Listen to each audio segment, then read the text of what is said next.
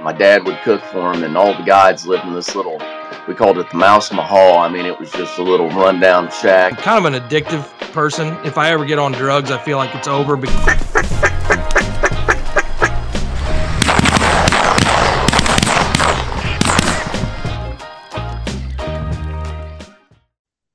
right, guys, thanks for tuning in. Uh, excited about this episode. We're in the thick of turkey season here in Missouri, and uh, this evening we're sitting down and talk with Keith Allen. Keith, we appreciate you joining us. I'm glad to be here. Ira, I know you've known Keith for a long time. I know you've been excited about getting him on here. Well, you know, it's weird. Um, I've known who he's been for a long time, and we've been in the same circles for a long time. But until recently we'd only ever met one time and that was way back keith remembered the year i think i think didn't you say it was like 2007 or 8 when we met at dunn's up yes, there? that's right. It, and in in st charles. Yep and uh i think you guys had uh alan curtis uh your, Wildfowl your adventures. Yes. Yep yep and yep. uh had mo marsh and and so we visited for a little bit, and then heck, we did never we we would kind of message each other here and there, but we never really met till we went fishing at Rockbridge last year. All that time running with with the same people and just you know never did really you know really uh hook up but i mean one thing that that i'm intrigued by because i have a professional vocation like you do and you know, it's kind of interesting when you have people that have a professional vocation. They're usually pretty dedicated to their professional vocation. Not me. But we're both we're both professional screw offs. Right. So there's not I mean, we both do more more than 10 fair share hunting. So I want to hear to start like how do you how are you an attorney and you were so involved in the hunting industry and in hunting uh to the degree that you were? Well, I, you know, my life, it, no kidding, it's not cliche. My entire adult life has been an effort to hunt every day, to more specifically to duck hunt every day of the year if I could. And that's literally every decision that I've made in my life has been for that. Well, I and that I'm one of the few people that gets it. And I and and that's not not because I think it's cool at all. Actually, it's ridiculous. I mean, I am broke today. My wife stays aggravated with me. I, I, feel like I'm a complete and utter failure. Uh, but I wouldn't have it any other way because for me, the only time it literally, and my wife understands this, and I don't know if it's even normal. Well, I know it's not normal, but I don't even know if it's healthy. But the only time on this planet that I am at peace is when I'm duck hunting. well, let me put and one. I and I could get emotional about that. I mean, you know, I'm I'm a I'm a passionate guy, and and a and a crier, and I'm emotion. I mean, I'm something else. And and the the only thing that gets me going that way, besides my wife and daughter, are ducks. it's just the truth. Back to your question, how do you afford to do it? You know, it's easy to have that passion, but I had to figure out as a, a, for there's no other way to describe it as I grew up poor, literally. I mean, I always joke that's why I can blow a duck call the way I can because I grew up off the X, right? if, if you if you show me somebody that grew up on the X, I show you somebody that can't duck call. I have to, right? I grew up off the X and have always been off of it until the last seven years with my buddy Jeff Farmer at White Oaks Duck Woods. And now I really look good, but it don't matter if you throw rocks together, I'm gonna kill ducks there. but let, but, let me just put one of your one of your deals to rest because uh, even if you weren't broke now and you had some money, your your wife's still mad at you, so you don't have to worry about that. Yeah. yeah. My wife, she she know she loves it when it's duck season. She knows I'm happy and and and I actually I, I'm man there can't be a happier cat on this earth than me, even when it's not duck season, because of the the life that my wife and family and my profession provides me from years of creating that so that I could be in my happy place, hunting. And and so to answer your question, how do I jockey that, or how did I how did that come to be that I became a lawyer? I had to figure out, you know, in Missouri, our duck hunting is unless you figure out a way to afford something fairly extravagant, our duck hunting is in a pill box on a conservation area that if you can get drawn, you will have a successful hunt. There is no one that can come up with a better system than our conservation department. There are people that gripes and gripes and gripes, but they have done more with a limited resource than anybody in this country. But how you get to enjoy that is dip your hand in a pill box and hope. Got the one out of four chance that morning. And in the 1990s, when I'm in 20s and willing to walk barefoot and back to Grand Pass to Pool Six back in those days, one in four chance isn't going to cut it. So I had to figure out something. And the only thing that I could think of at the time in the late 90s told me from poverty and being able to afford a place to hunt was to go to law. And I did it at age 29 after I had spent the previous five or six years living in an old Toyota pickup truck at Cheyenne Bottoms for weeks on end making $5,000 a year just to gas and shells. I, I'm telling you I, what I know about duck hunting today because the hours I have spent alone with ducks. What in the world? In a non in a non diplomatic situation, I always say that if you know somebody that really knows how to duck hunt, they've done it alone because you can't. Duck hunting is a science, and you have to experiment. And you have, and, and if you're having to do that diplomatically with a group group of people, then just to be nice, you won't suggest, let's try this, as outlandish as it seems, let's try this to eliminate that. Just like your scientific theories, right? It, you, right. you have to have come up with an, an hypothesis, eliminate it.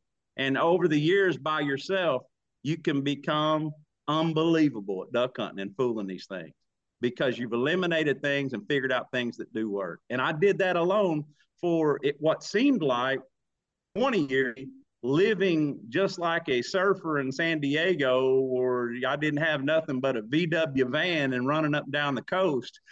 That's how I lived for about six years in complete and utter poverty, chasing these crazy ducks. And then I thought, you know what? I'm 29. I'm thankful that I'm living this way, but I'm going to have to figure out something to do because eventually I'm going to have to have a family. And at the last day of duck season in 1999, when my feet hit the, the floor on Monday morning, I was staying at my dad's at Wappapello Lake, uh, killing ducks at Coon Island every day in the South Zone. I, my feet hit the floor, and it's as clear as I'm talking to you. I thought I'm going to come today, and I'm going to apply, and I'm going to finish up my undergrad, and I'm to go to law plan. That's how much planning I did as my feet hit the floor, I said, I'm going to go to law school because 12 years prior, a high school counselor said, You know, I think you could do well in law school. and I thought, You're crazy. but I did that. And my last year of law school, my oldest buddy on earth, Christian Curtis, called me and said, Hey, man, Section 14 is available to lease in New Madrid County. And that you don't that don't mean much to you, but that's the land that com- adjoins directly adjoins the property that now is hunted by North Delta Outfitters, Eric Reinhardt and his crew at Eagles Nest. Section 14 is the farm next to that. And Christian said, It's for lease. And I said, Lease it. And he knows that I had less than him in terms of money. And he said, Well, how are we going to pay for it? I said, Well, I guess we're in the guide business. and that decision was made in 30 seconds, right? Because it don't matter. It, you, when it's all about a duck, it don't matter. If you get an opportunity, that's the way I looked at it and it has always worked out for me. And for that, I couldn't be more grateful. Well, tell tell us about when living in, in your Toyota Tacoma or whatever it was. Yeah. How do you even? What could you even possibly do to make only five thousand dollars in a year? Okay, I would drive. So in the in the Bootheel region where I'm from, every farmer in this area right now while I'm speaking, every one of them will pay you an, a good hourly wage to get on a tractor and put a crop in and harvest it. Right now, you I, you and I both could have a job tomorrow if we're willing to work 14 hours a day. So I would get I would get on board with a farmer spring and put a crop in, and then when they get laid by, I end up you know five six thousand dollars. And and the part of the deal that I would work out is they'd put me up somewhere, right? So I'd live like that with them, and and so all that time I would make duck boats, the old Cara Hummers that you well know. I'd make those and sell them to all these guys. Every one of them you see down here, I probably made them 25, 30 years ago. Went to the seminar with you. You were probably there yeah. when with when Rob Leonard and those guys were putting on them seminars at Grants in 95. Oh, yeah. And out of that, I said, man, I'll make these and sell them and farm a little bit and come duck season, I'll have gas money. And I always mention, she'll never forget it.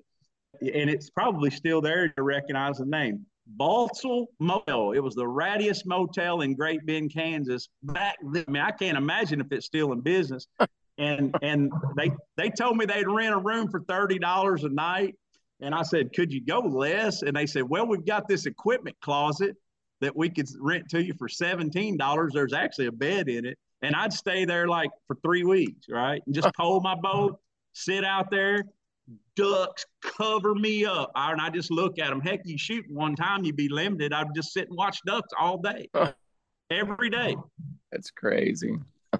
crazy, dude. At I was nuts. I, I, really was. I'm not. I'm pretty normal now, but back point, then I was ridiculous. And and and you can you can laugh at me all you want, but I've followed you, Ira, and we've messaged a couple times over the years. And it's funny how parallel we've been walking this earth.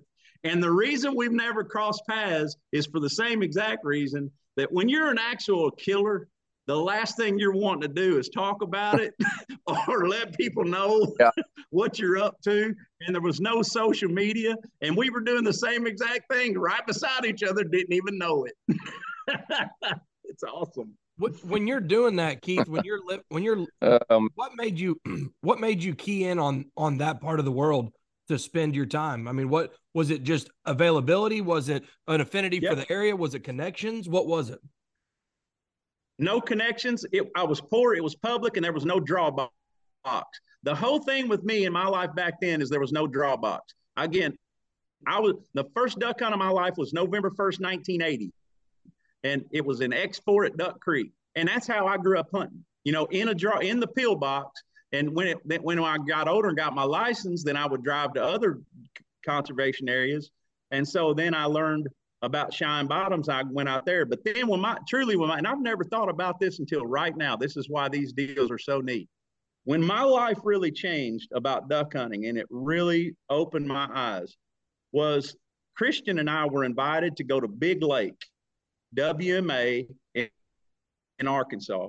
And we went, and I remember sitting there thinking, I was mad at myself because that was like 70 miles from where I grew up. And I had no idea it existed.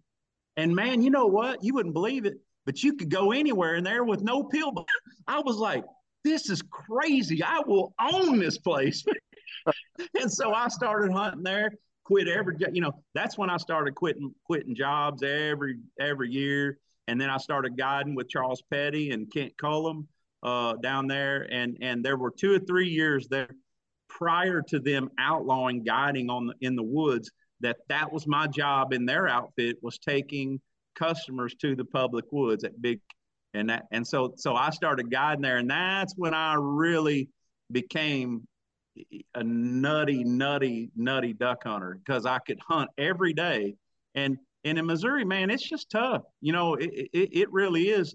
It's all we have that is really good unless you're able to, to tap in by, by way of leasing or, or, or day hunting on places like what Ira has or what the boys at, at, North Delta, which that's the best place south of the Dang Missouri River that I know of. Uh, there in New Madrid County, North Delta that place, I I don't know if Ira's hunted there or not, but I have a couple times, and with Eric and those guys, and my God, I mean, I, what I could, you'll know what I mean by this, Keith, and I've said this on this podcast before, but like my farm, Ira's farms up here by Swan Lake, you know, you were saying it's a pillbox, but it's, you know, yeah, it's a pillbox, but it's almost like those areas are almost a pillbox too, as far as you close the top on them and you know the ducks they do leave it but they're the lines that they're on you know they're coming from this area to that guy's private ground or that guy's private yeah. ground or that other area. So like what I never understand about when I first started going to Arkansas or SEMO and stuff was like there's just ducks out and about. Like they're they're yeah. real ducks. It's not like they're yeah, They're wild like they, ducks. Yeah, they're, they're wild. wild. ducks. These up they're here trading. Like, they're checking yes. out fluctuations in water. Yes. It's, it, it and that's why it's such a culture down here. You know. Yes. It, I always tell people down here we don't kill them as well as anywhere else in the world. In fact, we kill them worse. But because we have that chance of something magic happening, it's so much more passionate and intertwined in the culture, right? It, Just and it, and but you're saying, and I, I've never been able to put my finger on it, but I've always tried to explain it. Well, you're saying about you know you were it's duck season's coming, and you're quitting a job to duck hunt every day. Like you know, up here somebody does that, and they're like, people at the coffee shop are like, oh, that son of a bitch, he's a lazy, worthless. Down down south, it's like, yeah, oh yeah, that's just what everyone does. I mean, uh, you know, you'd be in the grocery store, be like, yeah, you guys hunt today, and if you didn't, be like, you didn't. Like, you know, it's a random Tuesday, you know, whatever morning, and they're like, why didn't you hunt this morning? Like, it was, you know, it's just, it's a whole different culture. But that's what I think is so cool about it. We're, you know, I've said this before, and it's true, and to me, it's fascinating to me. I, I love. I'm a kind of a geography nerd, just in general, not just about hunting. I just always fascinated with geography, and I've always said we're all products of our geography. All humans are, are right, and and if, if I, and I, I always say that if I grew up in San Diego, I'd be a lot prettier, a lot skinnier, and have blonde hair, and I'd be chasing the waves, right? I'd be surfing, and I would endeavor to be the baddest surfer on the beach, right? That's just me, and that's exactly how Ira would be. I don't know you, Joe, but I know enough about Ira. He would be tough to beat as a surfer, and he'd be a lot prettier than he right. is now if yeah. he grew up if he grew up in, in, San Diego. But his passions uh, hit him where he is situated ge- geographically, and he figured out that where this is going to ha- happen and feed my itch is on this Missouri River somewhere. and he figured out a way to get get ground up along, along there, and he's a winner, right? And and and, and that's cool that this sport we, we have a lot of great people and and a lot of winners, and that's why we got to all stick together. But but but back to the geography thing, I grew up within a mile of the Mississippi River, basically, right? You know, that's that's been my roots, and and and that's why I do that. I've got a buddy, Blake Hall, that's a fisherman. He li- he's from Alabama. He grew up, you know, on the Tennessee River, and there's bass there, man. And and everybody knows, they're trying to figure out how to fool them bass. Right. right. So that's it's just right. it's just a fascinating thing.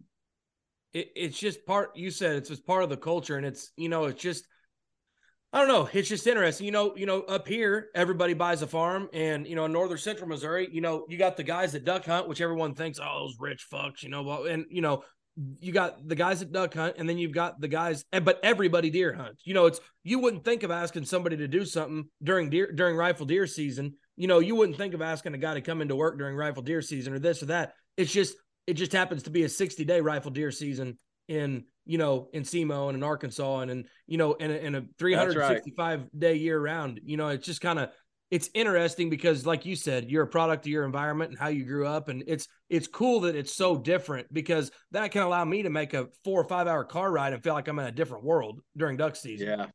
Yeah. Yeah, our state is cool, even how we speak. You know, like I, I, I don't even talk like I'm from Missouri, right? I'm from the flat ground, cotton country, in the Bootheel. It's just a different world. It, it, right. It's it's really neat. Right. Ira. Hey, uh, tell us a little what what you guys' guiding operation was like and what happened back in those days with you and Christian. Yeah. So Christian and I, you know, like like I said, that property became available. I knew we had to hunt it. The only way that popped in my mind that we'd be able to afford it. I mean, we literally didn't have anything. Is to get in the guide business. And we had been around the guide business and had been guiding for Charles Petty and with them guys, Kent Cullum, uh, in Northeast Arkansas for at that time for about seven years. So we they had taught us the business uh, and taught us how to drum up the business. And we first thing we did was uh, got a booth at the Buckarama in Atlanta, Georgia, right? And I mean, you go to a deal like that, and them Georgians, they'll book your whole season in one show, right? So we we it's amazing. I mean, everybody in Georgia's duck hunter, but there's there's you know there's 14 wood ducks there, so they got to come out this way. so so we we booked we we booked that first year, had a great great season, but that place you know is is on the on the river, and that's why it's so good. It's so low. It's some of the lowest ground in our state and it's and again it's the same thing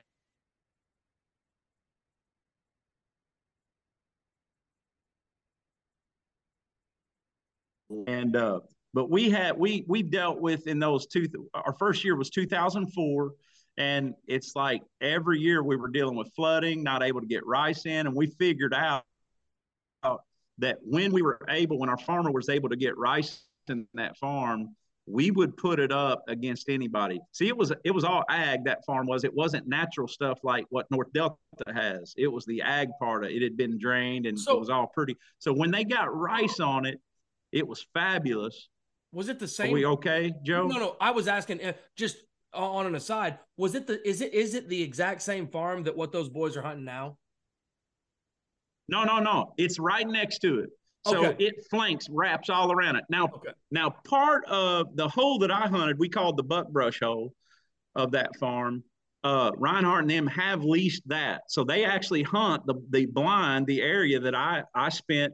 Uh, well, a total of eight years. We were full time seven years and ended up guiding a little bit more the eighth year. But anyway, the floods got to running us off, and we just got beat up by it. And and and you know both of us you know he had another child. I i we got jobs and just different deal and just and just quit it. You know it was all good. It just and we just moved on had to move on. So. Yeah. Well what about what about uh, what's going on in in your law career nowadays okay well i went to law school in 01 i was 31 graduated in 04. I was 34. And out of, you'll love this story, Ira. Out of law school, I had a sweet gig uh, working in house for a company that they did a lot of financing and I did collections. And it, it was a friend of mine owned the company. And it was a deal where it didn't quite, wasn't quite enough work to fill a whole year up. So it worked out perfectly. We worked out a deal where I made a great uh, salary, but I was able to guide because Christian and I were guiding in the, all those years, right? So so I did that. I did did that job for two years. The second year that I was doing that job, which was perfect, my wife got drawn for an elk tag in the Gila of New Mexico. And if you know anything about those tags, you at best you're going to get them once in a lifetime. And she got drawn her first year archery elk in the rut in the Gila in New Mexico. And so here I was telling my boss, that I was going to take off for two. And he was a friend of mine, and I was his lawyer. And I said, as your lawyer, I you that you have to terminate my employment. I can't. I mean, seriously, I'm, I'm already off three months to duck hunt, and I'm telling you now that I'm going to be off two weeks to, to go elk hunting. And so I lost. I had lost that job, but my I called my six bull and my wife stuck it and it is hanging in this room that I'm sitting in here right now, baby. Yeah. and it was well worth it. so I quit a lawyering job on account of a Gila elk tag. I like and that. so when I got back though, it was time to prepare for duck season that year.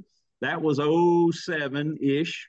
And uh and so Christian was working for Avery and told me that uh, he would get me a gig as a sales rep for Avery after duck season. So I didn't miss a lick. I went right into duck hunting when I got out of duck hunting. Now I'm in the waterfowl industry, which I always said I didn't want to be, uh, making a living peddling goods uh, that we're supposed to be doing for fun, and now it's work, right? So, but I didn't have any choices. I'm still the, living the same life I'd lived 20 years prior, trying to figure out a, do, a way to do something that would allow me to hunt in the wintertime. So I, I went to to to, uh, uh, work for Avery, uh, and and then after three years, uh, four of the Avery, or sorry, three of the Avery guys started Banded, and I was the first paid employee for Banded. Uh, they they started the company and hired me and started making duck calls uh, uh, and stuff with Banded. And then the short story on that was I worked for Banded for three years, got that launched. I, I, I will always be incredibly proud and amazed because they were my friends and we did it. And now you see the bee everywhere, right? Yeah. And that was literally just a bunch of duck hunters. And I know you're always proud when you see your cool Lyra, which is the coolest logo in the whole industry, without question, the Mo Marsh logo. And it's so cool when you're just out and about and see that brand. But we did we did that as a dream, right? And uh, it was amazing. And so I had done that for three years and was in China about six months of those three years over the course of, of six trips in three years. And my daughter got to be about three years old. And I was FaceTiming home, and my daughter said, Daddy, I don't like you being in China. I want you to come home. And the next day, I messaged a buddy of mine and said, Buddy, if you can find me a lawyering job, I'm going to sell out to the man right here. I'm going to shut her down. Oh. That's and, and and and you know the way the good Lord works. It wasn't within just a few, just a couple years. I met Jeff Farmer, and we've talked about it, and we've just we're just best friends, man. We we we both needed our our friendship, and and and at that time, and and now I don't have to worry about grinding around trying to find a place to shoot ducks. I, I I've seen heaven there, and I look forward to many more years seeing it and it's just it's a great life, man. And and you know, ducks to me, though it seems like it had led to a lot of dysfunction, it actually duck hunting and my love for it has made me more of a person than I ever could be because I truly have been motivated for nine months of the year to figure out a way to better myself in a way that I could hunt more. So I, hey. I it's that simple, man. Hey, sounds familiar. What's that? I said, "Hey, it sounds familiar." Yeah, I know, brother. That's why I love you, man. I'm, I, I have all, I've known that we have a kindred spirit. I've just known it all along, brother. Especially uh, the people that are the close. My whole life were like, "You selfish son of a bitch." Yep, yep. It's been good, but boy, they they really uh, didn't have much faith in, in me through through the whole process. That's for damn sure. Yeah, it does look selfish because we're we're we're putting important things second to what seems like just having fun, which is which is hardly you can hardly d- distinguish that from a meth user, quite honestly, where where you say screw everything else, I'm getting high, right? yeah. yeah it, it's not a lot different. But in my case, I've always made those closest to me know that they are the most important.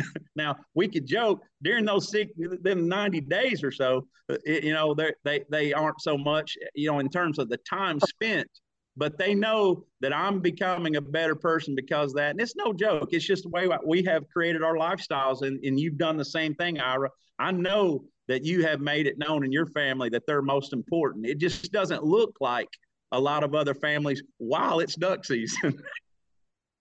you do a better job uh, verbalizing that than I do sometimes, but yes, yes. Uh, one thing, one thing we haven't talked about. There's several, but uh, Tell us about Pure Duck. So, Pure Duck, it, it you know, duck calling has been my ticket to all the opportunities I've had in in the in the and we all have our angle, right? I was joking the other day, you know, every fella's got to figure out an angle to impress a gal, right? When I was in high school, I figured out I could sing a little bit, and that was my angle. You gotta have you gotta have something that you're marketing. And in the outdoor industry, my shtick has been calling, right? So I, I, had a knack for it. I had a lot of success in competitive calling, got, got a name for myself. And and then uh, the the I, the thing I'm most proud of, of is over 20 years ago, I recorded an instructional audio that I made into a, a disc CD, and and I mean that that funded my gas money to Cheyenne Bottoms. I mean, for many years, uh, that that that CD. In fact, I sold a bajillion of them at Dunn's in, in St. Charles, thanks thanks to Doug Ball and and and all of those guys there that really were behind what I was doing. Uh, but but to answer Doug, I spent many hours back in the late Rick Dunn, uh, his duck call shop, the Echo, helping him tune calls and heater and contest calling. I, I'd practice as kind of a duck call shop bum with him. And we would get in these philosophical arguments about uh, duck calls. And I'd always joke with him. I say, Rick, you know, your, your call is my favorite hunting call, but I'm going to tell you that when it squalls out on top on the takeoff note of the ducks, it's not pitched as what a live duck is. I'm just telling you, I've spent too many hours at night, two o'clock in the morning, listen to go, and your call goes, right? That difference. And he says, Well, I don't agree with you, but I can show you how to get a call to have that. And Rick Dunn designed my call for me in exchange for my committing to him to blowing his contest call street always. And I'll never forget. And it, it was me. And he showed me what I needed to, to do to the geometry of a call to get out of it what I wanted. He didn't agree that it was better than what he was doing, but he knew how to because he had had just been in the woodshed so so many years making calls. He's one of those OG true custom call makers like Butch was and like now in our generation John Stevens has become. I mean, it is just phenomenal what guys like he and Raggio and others are doing where they have literally mastered making and the geometry of it like those meld. Uh, it, it is really cool, and they're not, man. They, they've decided, and they've done it because it's tradition that the CNC machines what was making obsolete. So that's how that's how Pure Duck came to be, and and it was just a, a call that that that Rick helped me design, and I never did push it. I never knew how to to market a call company well because I, I was more interested in hunting, right? It just business and amounting to something productive has never been my deal as much as hunting. But I always said that because of that was my business philosophy. It's a dang great call. You know, it's a good call because it was all about the call. And and and it's not but but I love it and and and and, and I'll just uh, real up to date. In fact, I'm drafting a little post right now on my page. I, I and have in the last, last weeks with Rolling Thunder. They're actually going and handling my calls, my brand, uh, partnering and, and and under their umbrella. So they're able to see more pure ducks out there than the 150 of them I've done every year for the last 10 years. So, so you, so hold on. Uh, one, like refuge man. Yeah. What's that now? The refuge man, right? Yeah. That's and right. then the other people find them back in those days. I mean, the internet was new. There was no social media you know, people just don't, most of our listeners probably don't even realize that. Like everybody's got it. Back then, you know, it's a different world. Like, you know, you weren't going to sell direct consumer and, and you probably weren't going to get in the huge box stores. You know, you were going to go to a local retail, hopefully establish a relationship. And that was going to be your place where you could kind of sell your brand. You know, it wasn't like you Instagram deals and and trying yeah, yeah. that you know it's a different world that we lived in back then. Yeah. And, and another and, thing that's neat about you uh, mentioning that Ira about social media is it affected how we learned and just learned things. We had to drive, right? I mean, it sounds like a couple old men talking, but in order for me to learn how to contest call and to, to get feedback, I'd have have to be Arkansas. I mean, I I would, man, and and and that's why I'd hang out at the shop, and it was a great time. You know,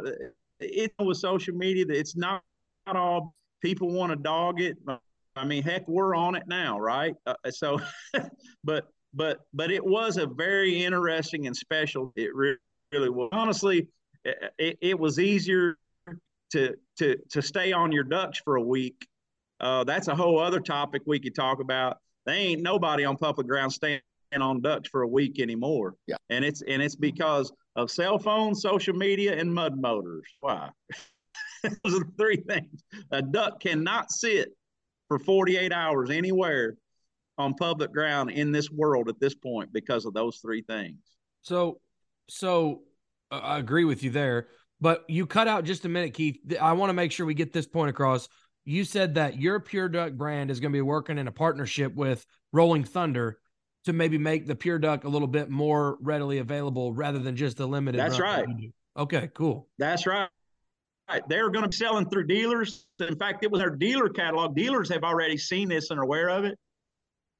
But we we are actually launching this information uh, uh, publicly uh, on Facebook on the Pure Duck page to like after this podcast, uh, physically telling your your folks. I don't know when you'll air this, but I'm telling you now that quick. It's not that like it's earth shattering news. I mean, it's not right. but but but it is kind of neat. Yeah. That that you know y'all asked about pure duck, and that's on my mind, and and and and I'm I'm excited about it because I have not been able to scratch or you know the itch for people that like my call uh, as much as I'd like to. I can't answer the phone. I can't do customer service. I, like Ira says, we have a profession and it is demanding. And and and with season and profession, you gotta you gotta allot time for family. And I am not to sit on a phone at, at eight o'clock at night and talk about my duck season last year and why they should make, buy my call call. I don't care. Buy the other call. I don't, you know, it, that's how I've been because I have to spend time with my Lucy and my Hallie. So, so, but, but by, for Rolling Thunder to d- take it over, it means that they have the infrastructure to to promote it and to get it out there in hands, and I'm excited about it. And it and it it does deserve to be out there more than what it is. It's a good little call. Heard it here first, folks. Yeah, that's cool. So, so we okay. So maybe we're getting out of order here, but okay. Not that you're looking for more for more uh law work, and not that we're trying to talk about law stuff, but you you yeah. I think we skimmed and skipped over the fact that you are still in a current. You have a practice, your own law office down in SEMO, correct? That's right. So so when my Lucy told me when I was in China making duck calls, I needed to get home. I, I called a buddy the next day and asked job. I got a job in Sikeston, which is my hometown, working in a law office with with a lady and and and she was just a phasing out. So I in essence running that office and learning uh, that I can run my own office. So years of working for her, I opened my own office in Benton, Missouri, and that was seven years ago. And then a couple years ago, I opened another office in East Prairie. Okay. And do you specialize? Are you in like, are you in, um, are you in like business type stuff? Are you in ag? Are you in? No, general practice, country lawyer, and divorces, criminal, uh, just basic stuff. Nothing, you know, I don't do a lot of heavy litigation. I, I do a lot of divorce cases and trials and stuff like that. Uh, but and I, I man, I have a good job. I've I've come to love what I do.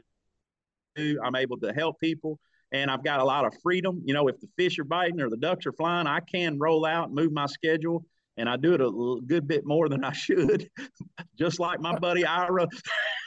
but but but it it does give us uh I, I, I mean, I, I, can't believe how it's worked out for me with my work. I, I never would have thought that I could fit my passion for hunting in with my profession, but actually, my profession is allowing me to do it in a way that I never thought possible. And and I don't have to worry about gas money now, so it's a lot better. right? No shit. Well, you've run the gamut of you've run a gamut of sleeping in the parking lot to uh, pulling in the parking lot and to a badass place uh, most mornings. So that's right, man. So take us that's from there. Right. So you've seen, uh, like I said, you said about North that North Delta area, the Eagles Nest area.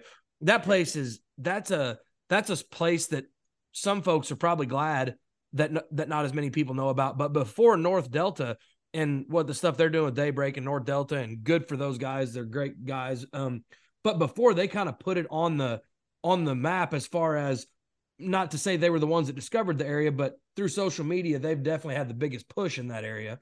Um, you know, one hundred percent, one hundred percent. That's always been, you know, it's all private land in that area, and the locals have always known about its potential. You know, one thing that's peculiar about New Madrid County in that area that it's not an area that people have traditionally pumped uh, places to hunt. It's always been a, a, a backwater deal. Uh, in other words, when the river gets up, then the ditches back up and and floods those low grounds. And it, it, you know, there could be two or three years where the vast majority of our duck hunters, serious duck hunters, won't even buy a stamp. But when that river gets out, you you can't even have you know there's no business to be done because it's only going to be duck hunting. It it looks like a Fourth of July at Van Buren. I mean, there's a duck boat behind every truck, and it, it's a boat blind hunting. I am. I will never find a region in this world that I'm more proud of than those local New Madrid County hunters. They are killers, but they're boat blind hunters. They're river bottom hunters, right? They're not going to sit in a pit in a, in a rice field or, or stuff like that. They're just not part of their culture. So North Delta, and honestly, uh, to a great extent, Christian and me put that on the map that hey guys, you can pump this stuff. We can put a pit in the field and we can burn their butts, right? And we showed folks that you could do it.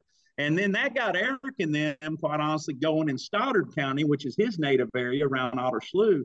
And they've been doing that since they were kids, man. Eric is a winner, dude. He's been farm. He he was farming when he's like 19 years old, like full blown professional farming on his own.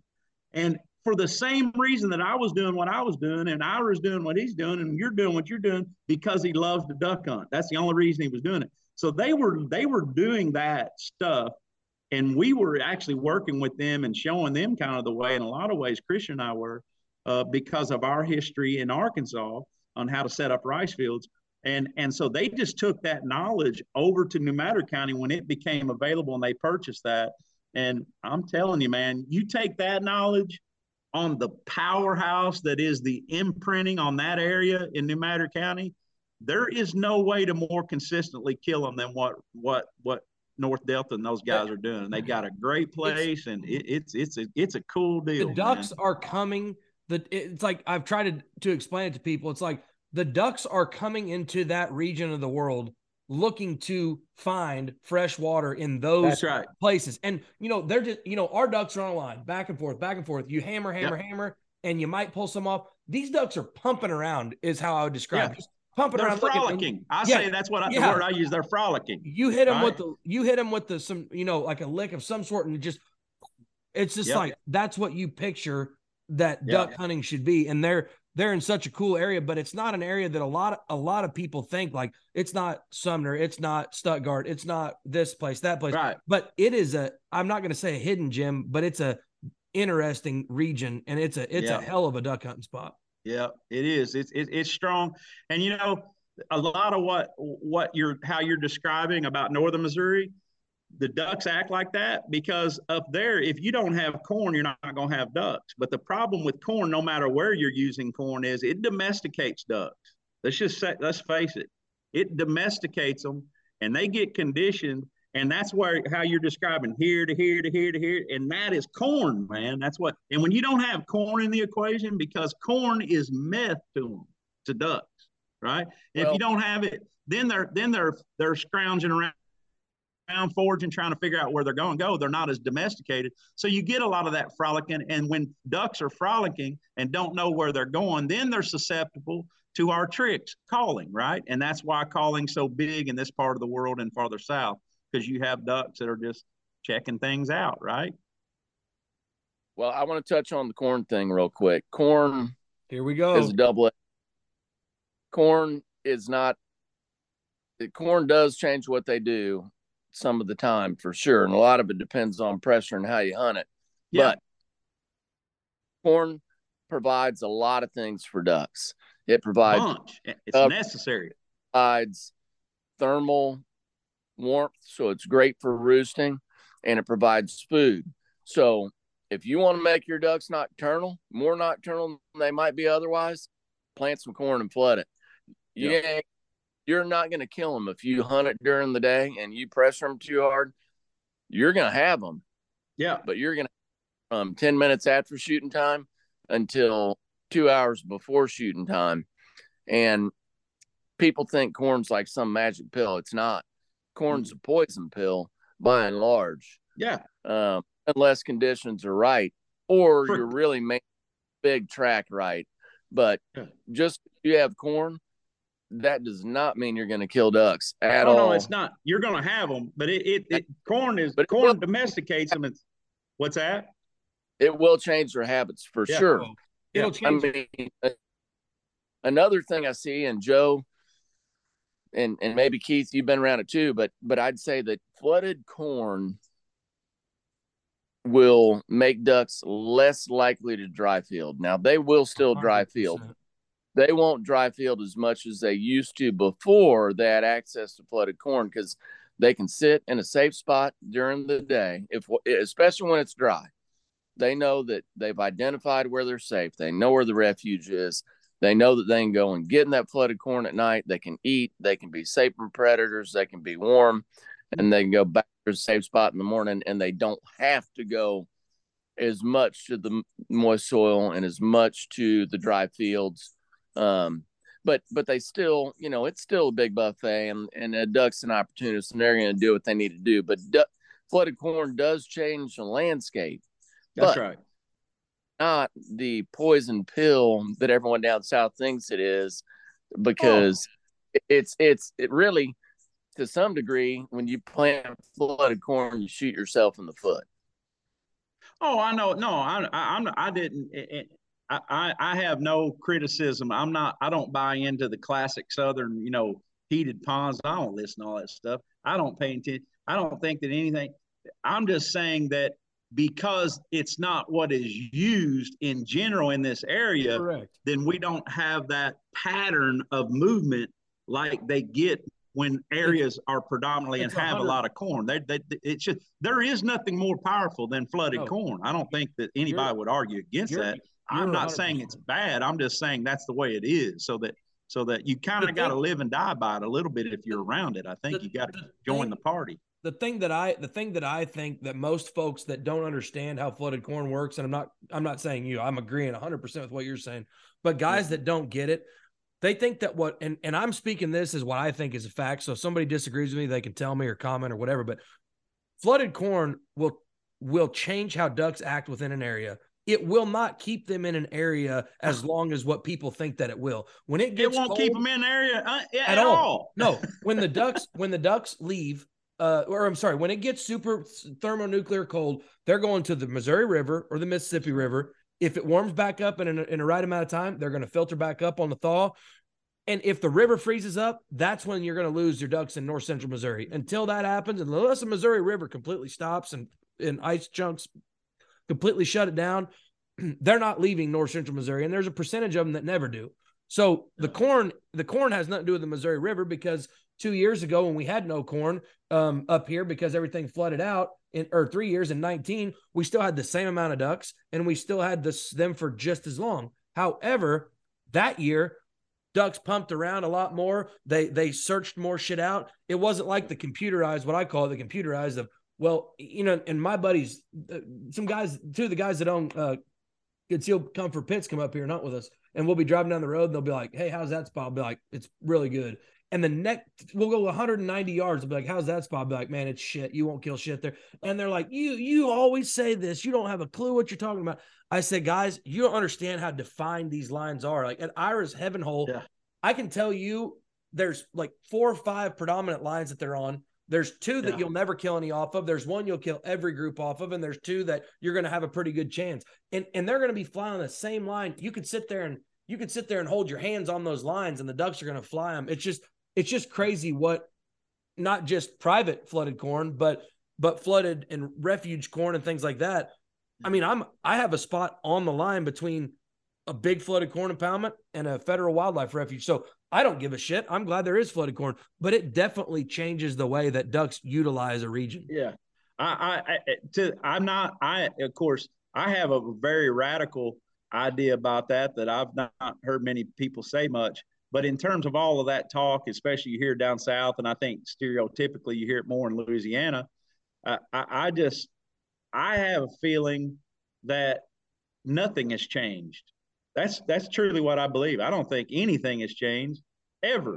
I think that it's all the same. And I think that the in terms of the migration, in other words, the implication of what you're saying is that a lot of Southerners, and you're right, believe that some change in how the corn planting and all of these things have affected the migration different than decades ago. And I don't, I don't, I don't believe that. And I tell you that I think that I can prove that to an Arkansan by taking him for a drive five days before the duck season this year.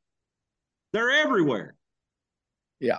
They're well, everywhere. And then the other dummies that I, I shouldn't be so ugly, but the other dummy idea, in my opinion, this is my opinion, I can have it, is that that then if you drive around five days after the season, what you see is ducks everywhere. Then the conclusion is we got to have the season open later. That's the dumbest thing ever. If right. you if you stop if you stopped it on December 25 and in the South Zone of Missouri and drove around on December 30th, they're going to be everywhere. It's all about pressure. It, it, it, one hundred percent. That's one hundred. What we don't want to say, especially yes. those of us in the industry, is the very simple fact to someone who's passionate about it and has spent a, a good part of his lifetime out there is there is too much gunfire. You're, period. There's too many There's guns too on every gunfire. corner. Yes, and and you know what? We've all got every up here. Up here, there's a there's so many good spots and, and that are hey man, it was good for a little bit and then it just wasn't anymore. It's you know you hunted it for for ten out of twelve days.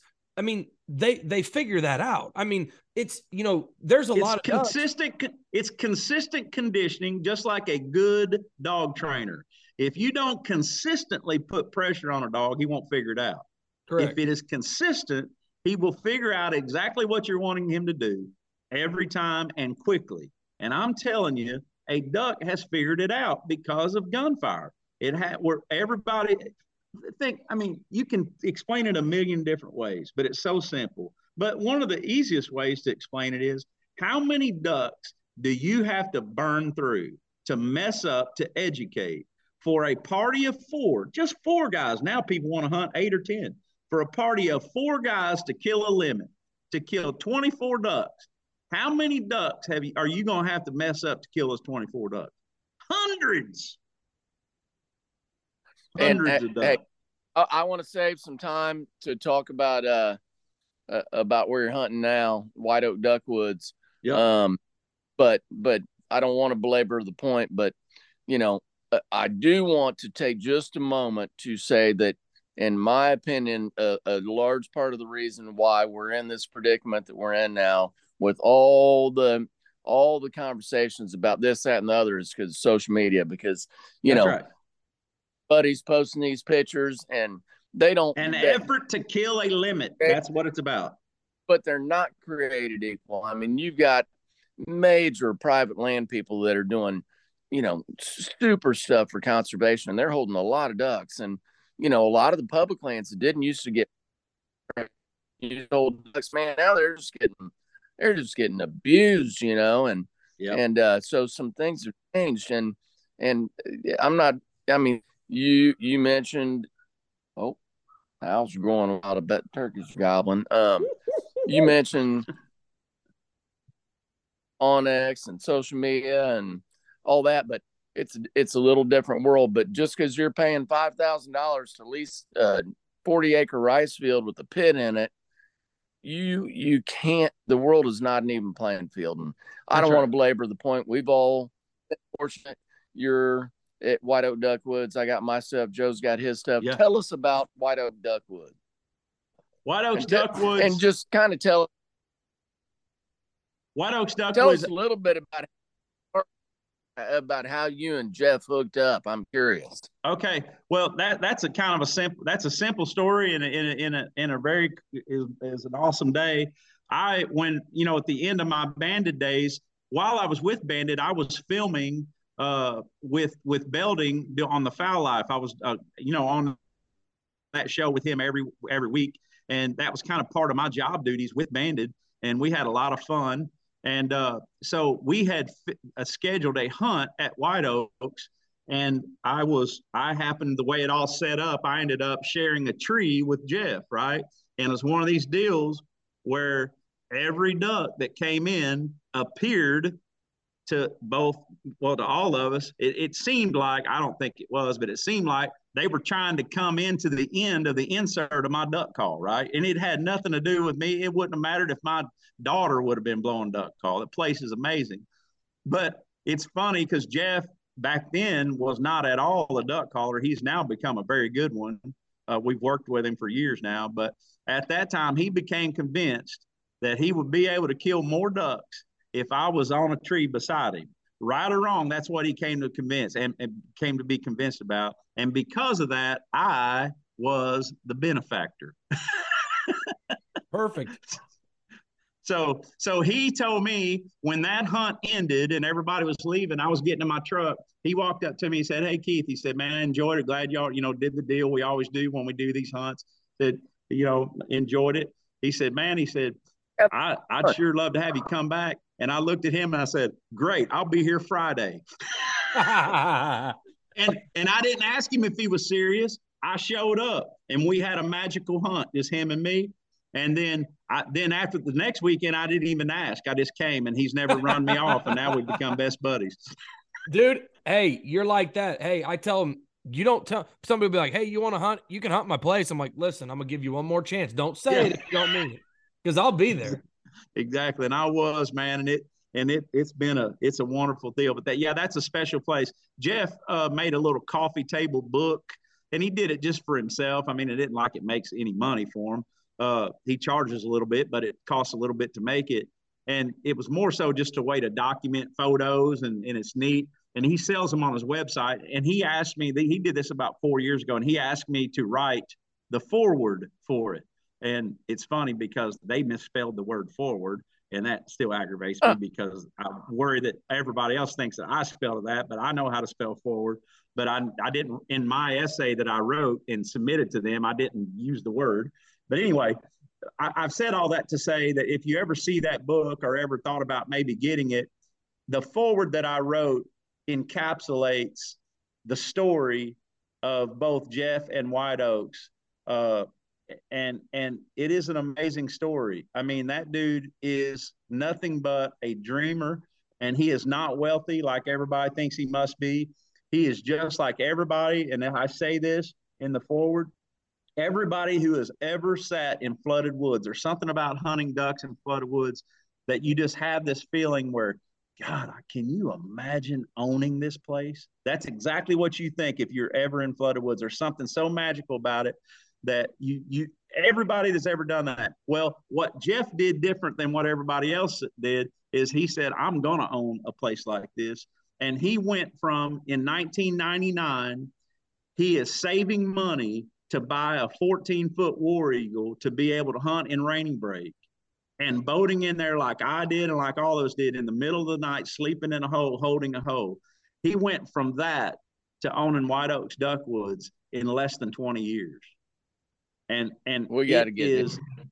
dude. You have to get him on. He is he is a special story for our whole industry. He is living what everybody that's ever hunted, especially in flooded woods, but really everybody that loves duck hunting has dreamed. And and he did it just being hard headed, man. I, I can't believe what he's done. And it's and and and it, hey, I, people ask it ask me, tell me about White Oaks. I can tell you real quick. Have, I don't know if either one of you guys have ever been to Duck Creek, which is in southeast Missouri. It's a conservation area. It's about 5,500 acres and it's about I know a hat two. It's two thirds woods and about a third fields. Got a big rest area pool one, and they hunt about forty to fifty groups a day and have done that for decades. If you could imagine that you own Duck Creek and we're going to hunt two parties today, and you got pill number one. That's what Jeff Farmer does every day. That's awesome. Unbelievable two so, groups a day awesome. on Duck Creek Conservation Area. And, and that's exactly the caliber spot and the size of it and the setup. And I mean, you're going to hammer them every dang day because of the lack of pressure. That's why it's so awesome. He's holding about 100,000 ducks, and there's nobody shooting except two, groups. And we're done at 7:45 every day. I mean, they don't, they can't even figure out that there's even hunting going on. So, okay, there's a lot to be said about that. I want to say one thing about the point that we just made about the pressure and you know, along with that, and everybody sees the ducks spread out throughout after season and before season, it's because big places like it, whether it's Ira's at Locust Grove, White Oaks, Eagles Nest, wherever. What do you do with the best habitat in the biggest places? The ducks want to be there. The duck hunters that can't afford those places try to get places close to them. They gun those every day. And so, you know, now instead of 100,000 ducks being spread out across several miles, they're all yep. sitting on White Oak because White Oak is giving them what they need, which is rest. Yep. Anytime they come out, they're getting their asses blasted. So it really makes sense but we just don't want to think about it because we want to hunt every day and we don't want to come to terms with the fact that we've only got 80 acres or 100 acres or whatever. And by hunting it every day is the worst thing we can do for it but we can't get out of our own way because we want to hunt every day. It's it's a and it's all day. it, yeah exactly it, it it makes sense but it's a conundrum just because we can't yeah. we can't let ourselves think it. But but to, okay so back to white oak and i'm not asking you to tell jeff's whole story. We'll ask when we get on here but yeah. basically he bought the farm as a if I understand right, and I probably don't, but he bought the farm as a vision and kind of created White Oak, correct? That's right. It was just raw river bottom ground, and that's why he was able to buy it at a discount. In other words, what it, what it is now is developed as duck property, but it was believed prior to his buying it that it was it was impossible to flood it and to control water on it because of the soil uh, you know, uh, and and that's very common, and that's an, a, a, kind of an accepted belief in river bottom country that if you're yep. right up against the river, you're it's going to the water the ground is going to not hold it. Well, he's from Memphis. He don't didn't grow up in that culture, and that sounds like cockamamie crazy crap to him. So what he did, he's hard headed enough, is he hired somebody, a geologist, to do a soil study on it on the whole place. Because if it would work, he was smart enough to know that he could get it paid for, right? If it would work, if it actually would hold water. And, and, and it, it had survived all sorts of prospective buyers because of the, the assumption that it would not hold water. Well, what he figured out is that more than 60% of it would, could, and would hold water. And it would take this and that to do it. And he just put a pencil to it and said, okay, in order to pay the interest on this, I'm going to have to have so many leasees. And he, he he's a businessman. He's a, he was a finance major at Tulane in New Orleans. And that's his background. He knows banking, he knows how to do that stuff and all I know how to do is blow a duck call, right? So I would never even think about it. So he figured it out. His his angle, you know, we all have an angle, and mine was calling, right? That's how I killed him. When he couldn't call, he had to get a magic spot, and that's what he figured out. And and so yeah, it, it was a raw place, and then he he got it developed, and now it looks like it, it you know it, people don't realize the risk that he took. I mean, it could have been nothing. It because could have been nothing. Everybody, I guarantee you. And so, I mean, I, you don't know this or give a shit, but a big part of what I do is real estate marketing. And so, like, for I have I work with agents and every river bottom farm that somebody wants to turn into duck hunting, every time, whether it is or isn't, there's got to be at least one person that throws in the oh, ah, some bitch don't hold water. That's the main. Yeah, that's it. right. And and so when they do that though, whether it does or doesn't, as a guy sitting there putting your whole life on the line to try to buy something, it, has got to cause a little doubt. You know, 90% of people are going to be like, God damn, I don't want to put millions yeah. in. And then what if it doesn't hold water? I'm just, for lack of a better term, I'm fucked. And so yeah. that's killed a lot of duck hunting, duck property dreams. And that's, yeah. it's crazy because it's just crazy because you're like you're saying, he just forged ahead. And, you know, I mean, if it wouldn't you know, have worked. The way I understood it is that he could, you know, it, that couldn't happen just within a couple days in order to hire the people to study it. You know it would take a few months. So he was smart enough and understood uh, uh, business deals that he understood options and and he paid them a fee to hold it open to give him the opportunity to be able to do that research. And how he was able to sell the seller on it is that if i can determine that this thing hold water we got a deal right but I got to have this amount of time. So he, he's just smart. And and again, this is my understanding. Quite honestly, Jeff and I talk very little about business. We just talk about how the wind's going to blow tomorrow, and and if the sun's going to be out, and which which hole we're going to hunt. You know, it's all about hunting. We really don't even visit much in the off season. But during the season, he's my brother, man. We're we are in the trenches every day. He trusts me, and and you know, and he's become eh, eh, eh, uh, kind of a target, you know, to a lot of people that are jealous and hating on him, you know, and and because he does hold ducks, and it and it does seemingly affect uh, the the um, uh, the the area in close proximity to white oaks in a negative way. But the truth is, people that got good sense know that it's the best thing that ever happened to that region because now they're imprinting on the region in general and trade off of that.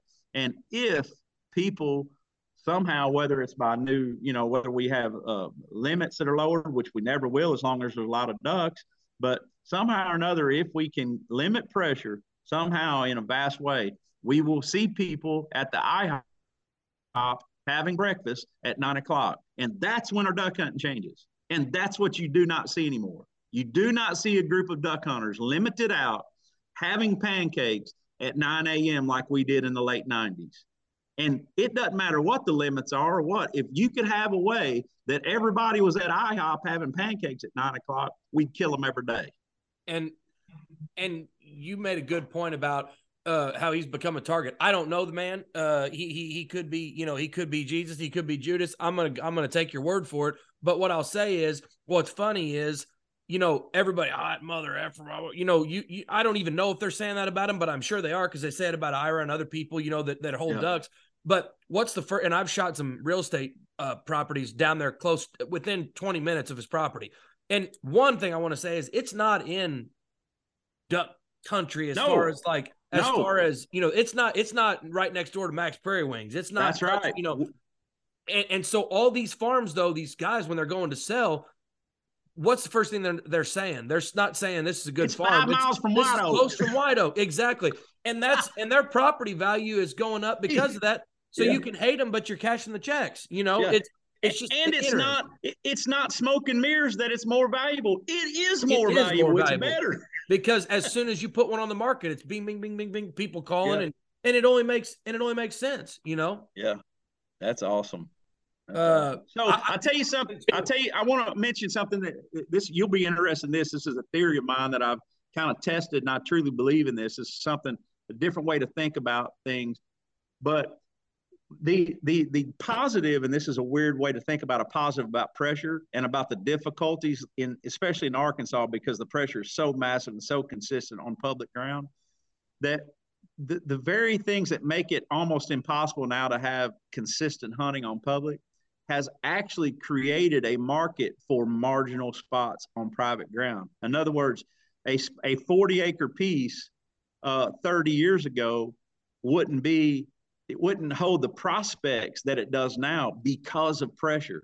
If you get a small piece that's just marginal area and and, and you know and has marginal imprinting, you can take that piece and limit your hunting hunting on it and per, make it attractive habitat wise, and it will be a hammer. It's not just an opportunity to hunt; it is crazy good hunting down there because of the pressure. We have created kind of a monster in one way in that the public hunting is really, really tough, but it's actually made it to where you can, you know, not buy the most premier place and it be good.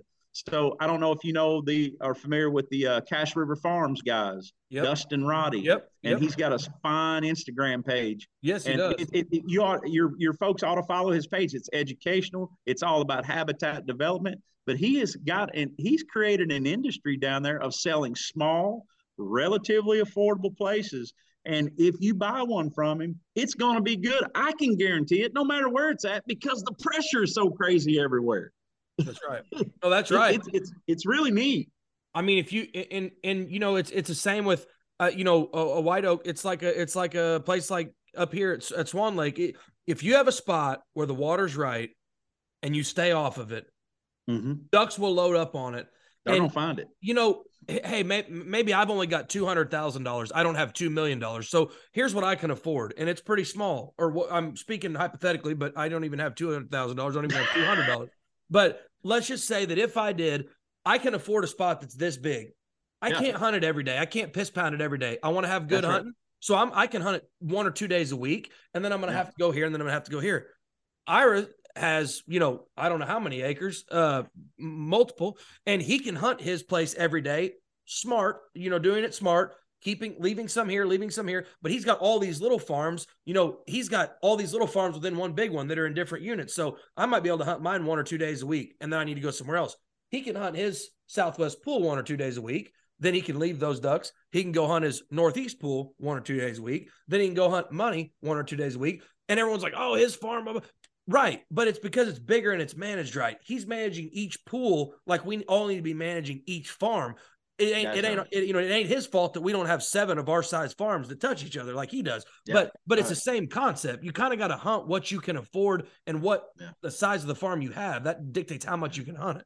Yeah, I, you know, I've kind of come up with it just being around Jeff's place that and we can see it if we pressure thing you know you, you can even see pressure with just a couple groups if you hunt same spots but in general and, and i've not tested this because i don't have land money to buy land but it just seems to me like that for how many ever acres you have to hunt you've got to rest that many acres if you've got 100 acres you better rest 50 of it it just seems like that like completely rest it I mean, I'm talking about never be on it, Leave right? It and, yeah, it, it, it, and that, and I don't know. Ira B would be real fascinating to get his pick because he knows that stuff probably better than about anybody because he's been at that well, for so many years.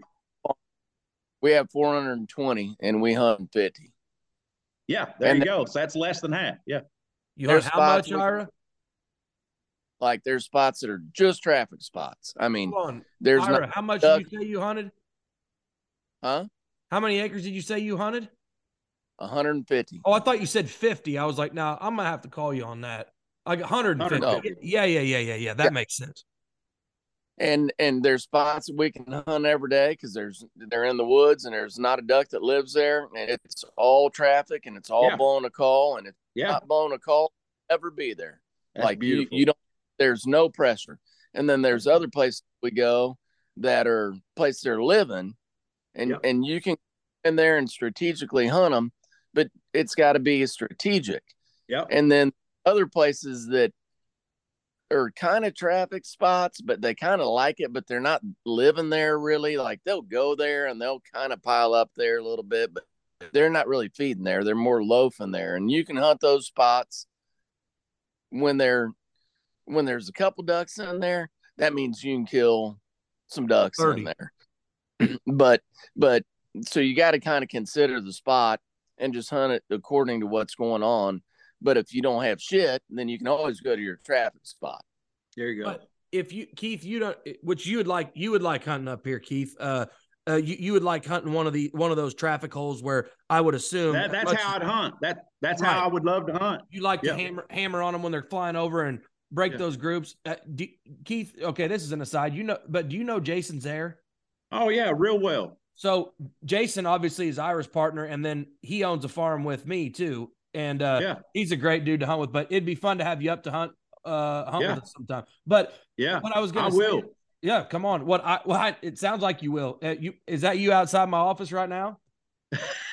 uh no did ira well one thing about it they won't be no pressure tomorrow when we're out there that's right like they'll all be turkey hunting that's right I, but like at ira's farm he was just explaining like there's multiple different setups that multiple different hunting styles, but it's like when somebody comes there with them, it's funny because a good hunter, a good duck hunter travels and translates. You know, somebody comes up there and hunts at Ira's. They're like, "What's the deal on this?" He's like, "Well, this is a traffic spot only." Okay, we completely understand it. Or this is a food spot or whatever.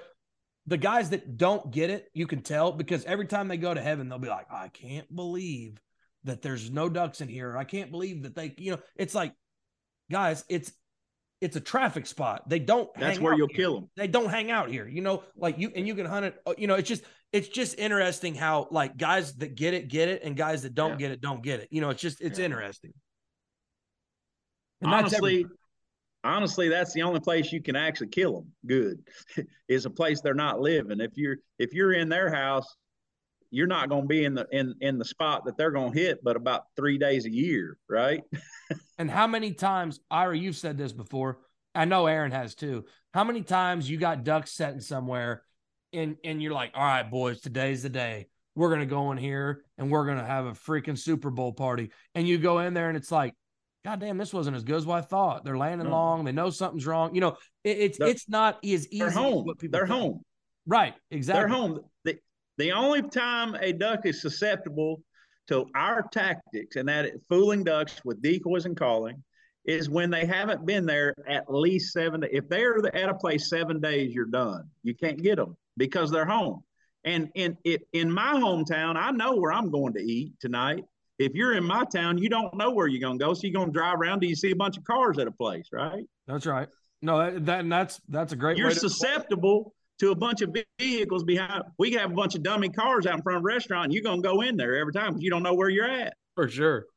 For and that, and that's true. And everybody says they're call shy. No, they're not. They're indifferent. They're home. Just like calling it a duck in Canada. I mean, you ever hunted the water in Canada? I mean, yeah, you murder them, but it's not because you're calling them. I mean, they, right. they don't pay no attention to it because right. they're home. All right. Hey, real quick, back on the business front. So way back in the day, back when you know we were really trying to grow our vet practice, yeah, we told our employees that hey, everybody needs to park out front.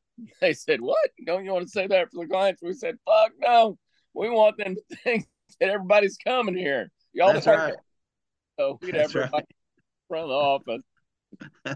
We used to we used to turkey hunt a little public little conservation piece in Texas County years ago, and everybody we hunted with, we'd have them parked there for the whole camp. And then we'd just shuttle to our camp, leave every rig parked there. Every morning, people pull up there and turn around and leave. And there wasn't even nothing but one person hunting there. oh, yeah, Joe remember that in Kansas. Remember that, Joe? We'd leave my we'd leave trucks scattered all over the daggum place, and yeah. uh, it's a game it's a crazy game. We'd be headed to yeah, we'd be we'd all be headed to the same spot, and everybody drives their own truck. Yeah, don't hate the player. No, God, I mean, that's the you know, and I know you've seen it hunting all over the place, but man, it's got to be nice, Keith, to go to to get the experience of hunting the woods as good as it can possibly be, and get to roll up and know you're not going to fist fight somebody for a tree. Hundred percent, it's unbelievable. I mean, um, uh, my buddy Spencer Halford, you know Spencer Halford that owns Rolling Thunder, he's he's spent uh, most of his life hunting WMAs in Arkansas, and we joke we, every night at the at the camp. At Jeff Farmer's upset, where we gonna hunt tomorrow, and we're just like so indifferent. We're like, what? What do you mean where we're going? It don't matter. Right. It don't matter. We're we're, we're not gonna be camped out at a boat ramp. I know that. I mean, Okay, so here's here's one, and I know we're probably running long. Everyone's got shit going on, but this has been awesome, and I got one for you on the subject of white oaks. Not to keep hammering that drum, but it's so cool. And I know that there's a lot of variables going this, but if you got your the conditions that you want tomorrow, and it, tomorrow's duck season, and you're getting to go in there with the crew that you want, you know, their normal crew. What hole? And I don't. I've never been to White Oak, but I've heard enough people talk about different things and folks that have been there and had the fortune to go there what's your favorite hole to hunt if you're going to go hunt tomorrow? And it's all the conditions you want. Where would you pick to go just for just for preference and fun? Well i'd take a a north wind in the missouri hole and i want a low of about 29 and i want it to get up to about 40 for a high and i want the wind to be 11 miles an hour and I want everybody on this earth to be with me. Literally, it save it would save the whole earth. They wouldn't no fellas thinking they was a woman, and and they wouldn't be nobody worrying about where they was going to go to the bathroom. They wouldn't care about who's voting for who. That's all that would fix the whole world to be in the Missouri hole at White Oaks Ducks eh, with those conditions. A, and they got to go, and you got to go with Jeff Farmer because you ain't ever seen somebody that is more passionate about killing a duck than that sucker right there. He has he has put the chips in more than anybody I know to kill a duck, and that's why I love him. He's the only cat I know for sure wants to kill a duck more than I do. I love it. and I'm convinced that Ira is the same way. I don't know you, Joe, uh, but I do know that Ira is the same way, and I know that's also why I've never run into him. yeah, he's definitely shining. Yeah. What'd you say? I said, I assume you want the sun to be shining. That hundred percent, hundred percent, completely. We're gonna shoot black ducks. We're gonna kill them all in there in the morning if it's those conditions. I mean, that's just that's that's kick ass. I mean, and you know, and I'm sure that ain't the only hole on the property that's worth a damn. No, We're gonna kill him on all of them. And he's got a place called Eagle Lake that doesn't get the buzz, and you don't hear about it as much because we don't hunt it as much. Uh, because we generally just hunt it when, well, if we're coming in late in the morning and we don't go to daylight or something, or for whatever reason we we you know had bad conditions, or if it stuff froze up. But it, it's a mid morning place, and it is without question the most sure thing, the most sure thing with any conditions that from nine to noon, it's the most sure thing I've ever seen. There's going to be 40 ducks, 40 mallards bowed up coming in there. Not five minutes will go before you see the next one. I've never seen anything like it. I don't know where they're coming from, why they're coming in. It's an old oxbow lake. It's the basically it's the old White River channel is what it is. And and there's a lot of those oxbow lakes up and down the White River. It's all it's it's flanked and lined with cypress and tupelos, and he's got a massive blind in it and it, it's it's you'll see you'd see photos of it. If you see a big spread in in a bigger hole, that that's Eagle Lake, and and we don't hunt it that much just because you know we're generally in the woods and we're we're done. So, but but when we when we have a late start or if we have guests that come in later in the morning, we'll just say, hey, we'll just wait, sleep in, go to Eagle Lake, and it is special, special, special. God, I mean, it's fun whenever it, it's hard to describe a piece of ground or it's hard to it's hard to explain what a piece of ground can do for a duck hunting experience or memories i mean whether it's something that you know that you own or that you get a chance to hunt whether it's wma whether it's private it's just mm-hmm. crazy how you can have a piece of ground burned into your mind whether yeah. like i said whether that's public or private and how that's what you know that's a big part of what duck hunting is to you. And it's just it's crazy how the landscape affects and how you can get so near and dear and endeared to a landscape. And the and the reason it is is it's that is part of the memory. And that gentleman is what we're hunting. We're not hunting ducks. We're hunting that it i just described to you a scenario right that i want to see tomorrow. And what i described is a memory. Right and we're wanting to relive that that's what's beautiful about the sports why you can't get ugly and talk bad about people and act ridiculous and you can't expect every day to be that way. That's either. right. That's right. It's just like anything else in life. You can't have that memory every day. But we are we we all everyone that loves this has a memory in their mind and generally it's that first hunt. It's the first time you hear a call and watch a mallard bow, bow his wings up to that call. I mean, I can get emotional now thinking about that, and I've seen it tens of thousands of times. But the first time you see that, if it's in your blood, you're not right because it, it's a memory that is akin to the, the most important memories, you know, of, of, family, of grandpa, of uncles, of, of your dad. Man, it's it's it's crazy how important it is. And, and that's all Bass Pro Shops and Cabela's is selling. They're not selling uh, gizmos. They're selling an, a, a, a mechanism to allow you to relive a memory, man. And that landscape is so as much a part of that as the duck is. That's why it's like that. We have special places. And and and when we're experiencing that, it's it's it I don't know, not to sound nerdy, but it's love, man. It it generally is. It's true, genuine, as real and genuine uh and as pure as love can be. Well, you're and you're gonna know what I'm saying about this. I know Ira does. Well, actually, I don't know that he does because uh, when he wants to go hunting, he just he just freaking leaves and and then I'm like, I thought you were supposed to be working today. Ah, nah, I'm not worried about it. But like uh, whenever I'm sitting here at the office and I won't even be thinking yeah. about I won't even be thinking about duck hunting. I'll be sitting here working on whatever. And you know, a couple of my places are like midday type places, like you're talking that Eagle Lake place. And I'm yeah. sitting here and it'll be eight, eight thirty or something. And I just start thinking like, sun's out. get the fuck out of here. I got, I've got to get out of here. And it's like, it just, I, and then I, if somebody comes in here, I can't even talk with them. I'm like, hey man, I, I got to roll. I got it. And it's like, what is that? Because I don't need the food. I, I've killed a, a, a several ducks. I get to go anytime that I want to go, pretty much. And it's just like there's something in me that I'm going to get to the truck as fast as I can, and I'm going to turn my phone on, do not disturb, and I'm going to drive straight there, and I just can't think about anything else. It's a bizarre phenomenon when you're describing it, but it's just weird how you're just you just can't be at rest until you get there. Then when you get there, you're like, oh nah, man, what a nice day. But yeah. until then, it's just like, God damn, you, it's you burn through a list of a phone book worth of curse words.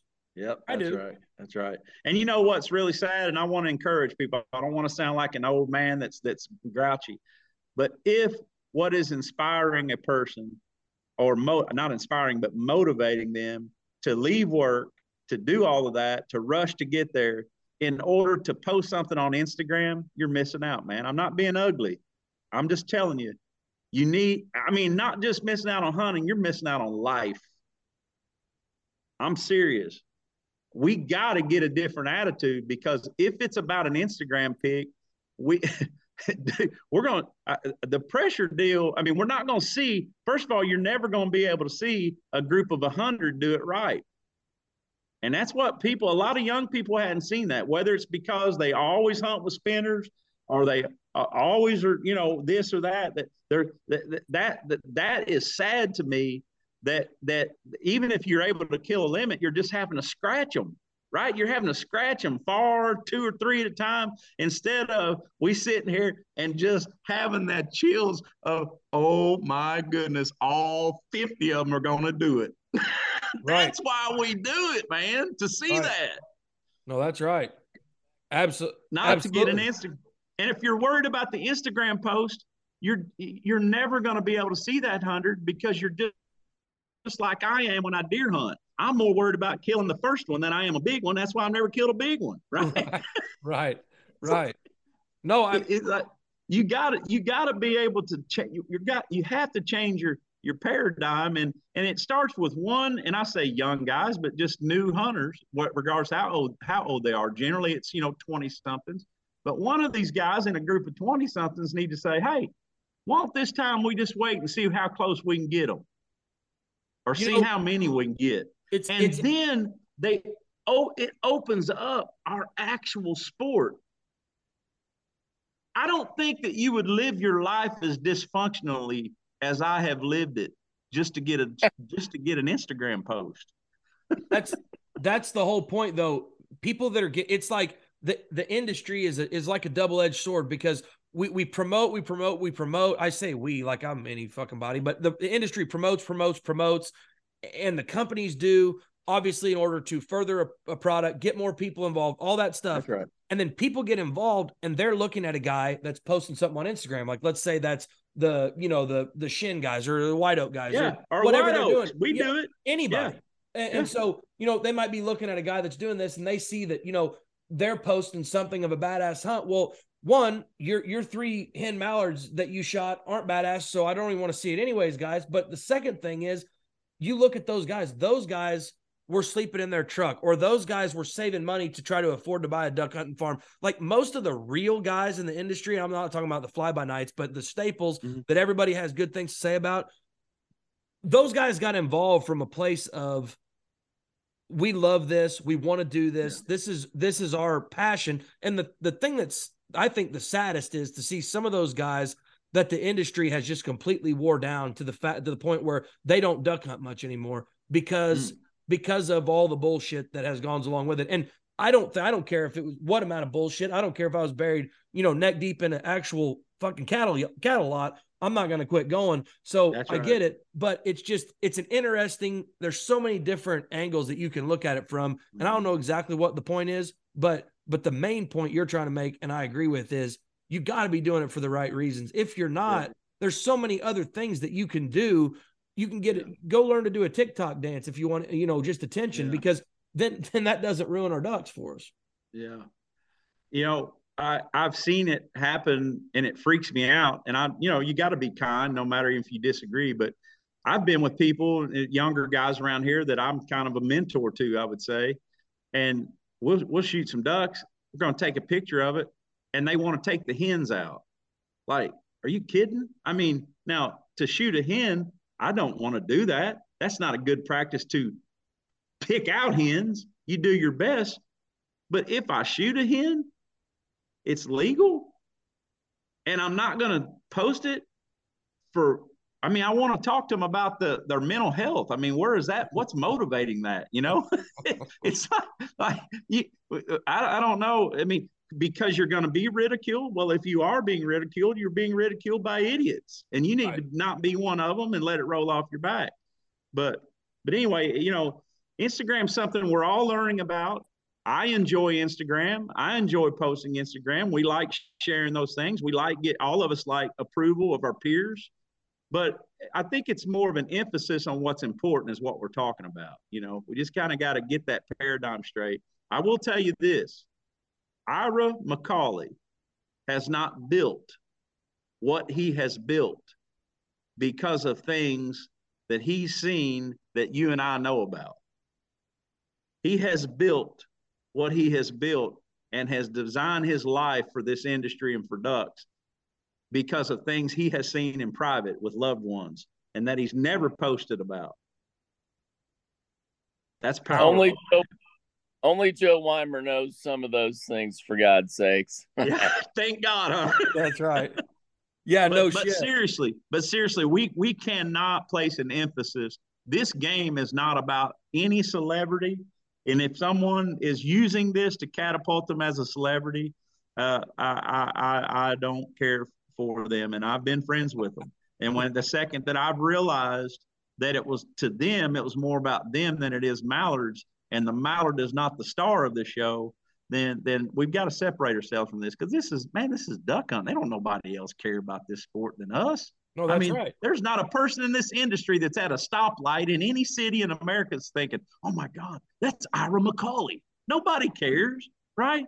It, the oh, only you- thing that matters to is us, our camp. We're a big duck camp You and we're gonna see, have to get we're gonna have to get nicer about it. And anything I say that might offend someone is not meant to offend. It's meant to encourage that I hope, I hope, young duck hunter, I hope, I really do hope that you have seen a hundred mallard ducks light 20 yards in front of you. And in order to do that, you're gonna have to risk sometimes not getting a shot and maybe not getting that limit and maybe not getting that post. But when you do it, when you see it, you will be a changed man, just like I am. Keith, I'm still waiting for the day where uh, I pull up to Locust Grove Duck Camp and there's a hundred girls in bikinis dancing around going, We want your signature. It'll not happen, guy. That's right. The only thing you'll be signing then Ira's divorce paper. That's right. Now, if we were in San Diego and we were those bad surfers we were talking about, that may happen, but not, not old duck hunters.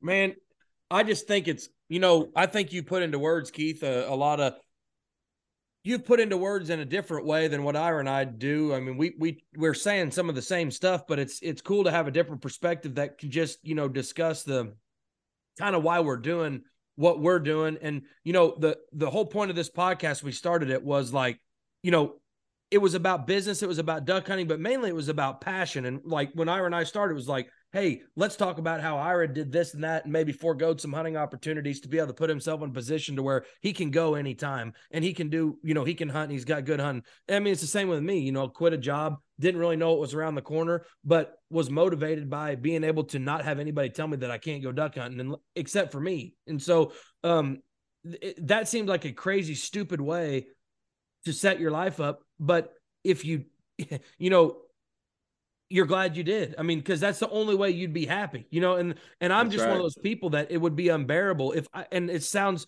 so stupid to say, but if I can't go hunting when I want to go hunting, I sound like a two year old. If I can't go hunting when I want to go hunting, you don't want to have anything to do with me, and you might not anyways. But That's I'm absolutely unbearable yeah. if I can't go do what I want to do. So for me, it's like, all right, I got to figure out some way to do this because I'm going to end up divorced, dead, whatever else. But it's just, it, I always enjoy talking with people that feel the same way and and went about it in their own way because because there is more than one way to skin a cat and and there's a reward at the end of it if it works. That's right, man.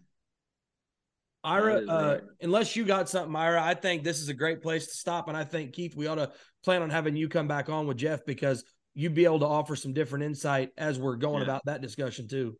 Yeah, you can't talk to Jeff about his story without it sounding somewhat bragging from his. And so I'll have to get that out of him, right? I believe because he does he is not that person. He he he does it from as pure a motivation as like we do, man. It just he loves to hunt. He's just has stumbled on to he put his chips in and he and he hit all sevens, man. he for him. struck gold, boy.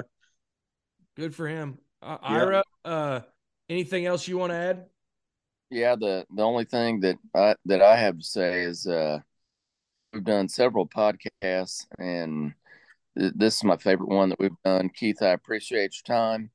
Um, I, I loved hearing your story. It was awesome, and uh, I really enjoyed it. So thank you. It's been an honor, Ira, to to spend time with you. I have so much admiration for for you and your company, and and uh, hey, I consider you a good friend. I ser- I, I I'm totally sincere in saying that, and we say this a lot in this industry. Hey, come hunt with me this winter and our our winters get so busy that though we would like to, it never happens. I am committing to you guys. I'm going to come up there at least one day. Jason Zaire is a dear, dear friend of mine. I mean, we've known each other. I, my wife and I have stayed in their home in Mississippi when he and his wife were doing their residency back in the day. He's Jason, a good dude. He used to contest call back in the day, and and you know I would work with him on that, and he became incredible at it. Uh, and he's good friends too with my wife's family members, the LaValle brothers. They were in yeah. med school together. We they're have a, by, we have a connect. We have a strong connection. SEMO. They're down yeah. by by uh, North North Delta, right? That's right. They own the land that adjoins the south end of of Eagles Nest. The LaValle brothers. Those are my wife's first cousins. In fact, I met my wife in Columbia when Ed LaValle was in med school at his his house. So we're wow. best friends. That Matt, Matt and Eddie are some of my oldest and best hunting buddies and they're close. They're good friends with Jason. It's just a neat connection. But seriously, we got to get together, and and I would hate for it to have to be at y'all's place and that I get to go hunting with y'all. I would hate for that to happen that I get to bum a hunting spot with y'all. yeah. Let's do it. It beats being in a Toyota 4Runner or Tacoma or whatever kind of piece of junk it was. And yeah. uh, and then beyond that, let's uh, rip some trout lips off too. I love it, man. We'll do All it, right. brother. Keith, we appreciate it. it, man. We'll talk with you. Appreciate it, man. Thank you. Peace out. Keep doing what y'all are doing. You too. All right. Yeah. Take care, man. See you.